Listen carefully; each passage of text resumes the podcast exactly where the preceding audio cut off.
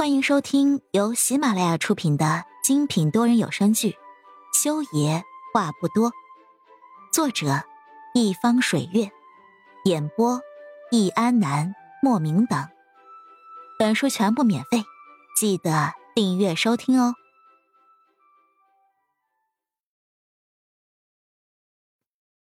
第九十二集，何静贤被彻彻底底的无视了。这让他非常不爽。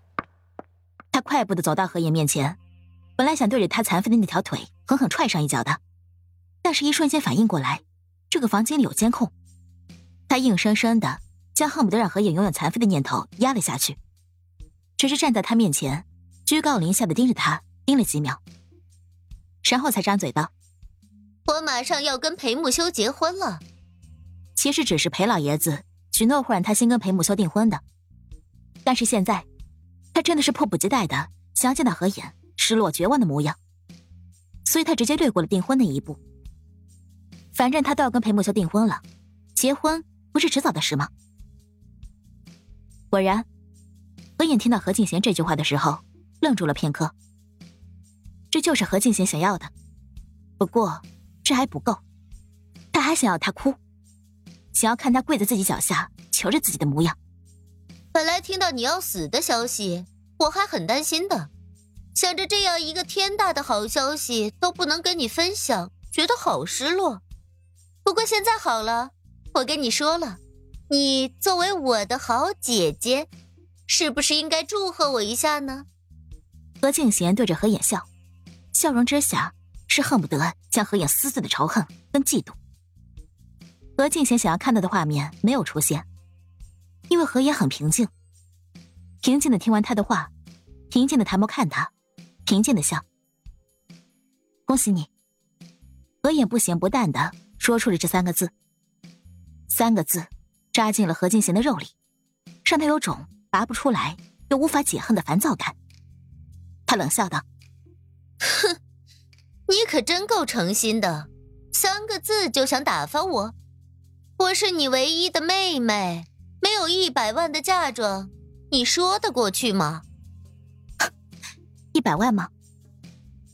何眼冷冷一笑，盯着何静贤，看着他那一脸理直气壮的表情，心里真是不惊叹，不知道他哪来那么大的脸。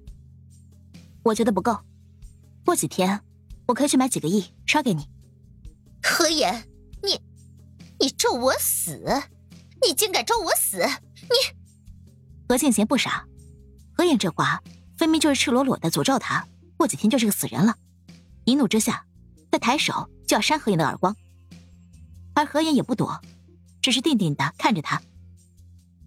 你这一巴掌要是落下来打了我，我就把监控视频发到网络上，到时候让广大的网友看看，你这个小三生的私生女，满口污言秽语的女人，到底做不做得成裴家的少夫人？何言，你敢！何庆贤怒吼，气得恨不得撕碎何言，但是手却还是停在了半空中。何眼伸手指了指房间的每个角落，展颜笑道：“哼，你试试，然后再看我敢不敢。”贱人！何庆贤怒声呵斥他：“没有你贱，找上门来找骂！果然是最贱不过脑残的人。”何眼一直都是温温的态度，没发火，也不生气。仿佛真的是一点都不在乎裴木修到底会不会跟何静贤结婚的模样。何静贤见到自己根本没有把何眼气得半死，所以不想再继续这个话题了。平静下来之后，冷笑看着何眼：“哼，何眼，其实你不知道，你已经送了一个大礼给我了。如果裴木修算是你口中的大礼的话，不客气。”何眼打断了何静贤的话，他真的是不想跟他浪费时间。甚至连见到他的嘴脸都觉得作呕。何言，我就喜欢你现在什么都不知道的模样。何静贤拿起了放在茶几上的包包，转身往门口走去，伸手抓住门把手的时候，他又说道：“放心，到时候那个礼物面试的时候，我会通知你的，我保证，你一定会感觉非常非常。”非常的痛苦。何静贤的话语落下之后，他就转开门把手，摔门离开了。病房的门关上的那一刻，何影浑身像是所有的力气都被抽走了一样的，他瘫坐在了轮椅上，满脑子、满耳朵里面回想着的都是何静贤耀武扬威的说着那句话：“他要跟裴母修结婚了，裴母修要娶她了吗？”终于，为了将他对何暖暖的愧疚补偿起来，他娶了他的妹妹。这得是有多爱，才能做出这样的牺牲啊！既然这么爱，当初自己跟他又算什么？自己跟他的那段婚姻又算是什么？何影的胸口很堵。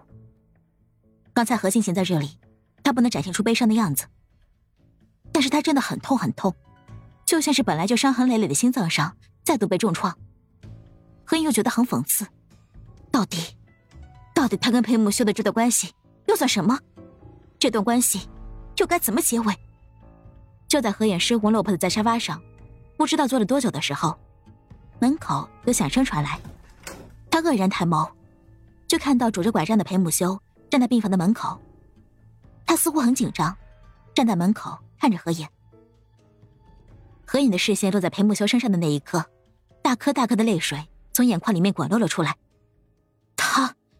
来干什么？将他的一腔真心。玩弄在手掌里，就那么好玩吗？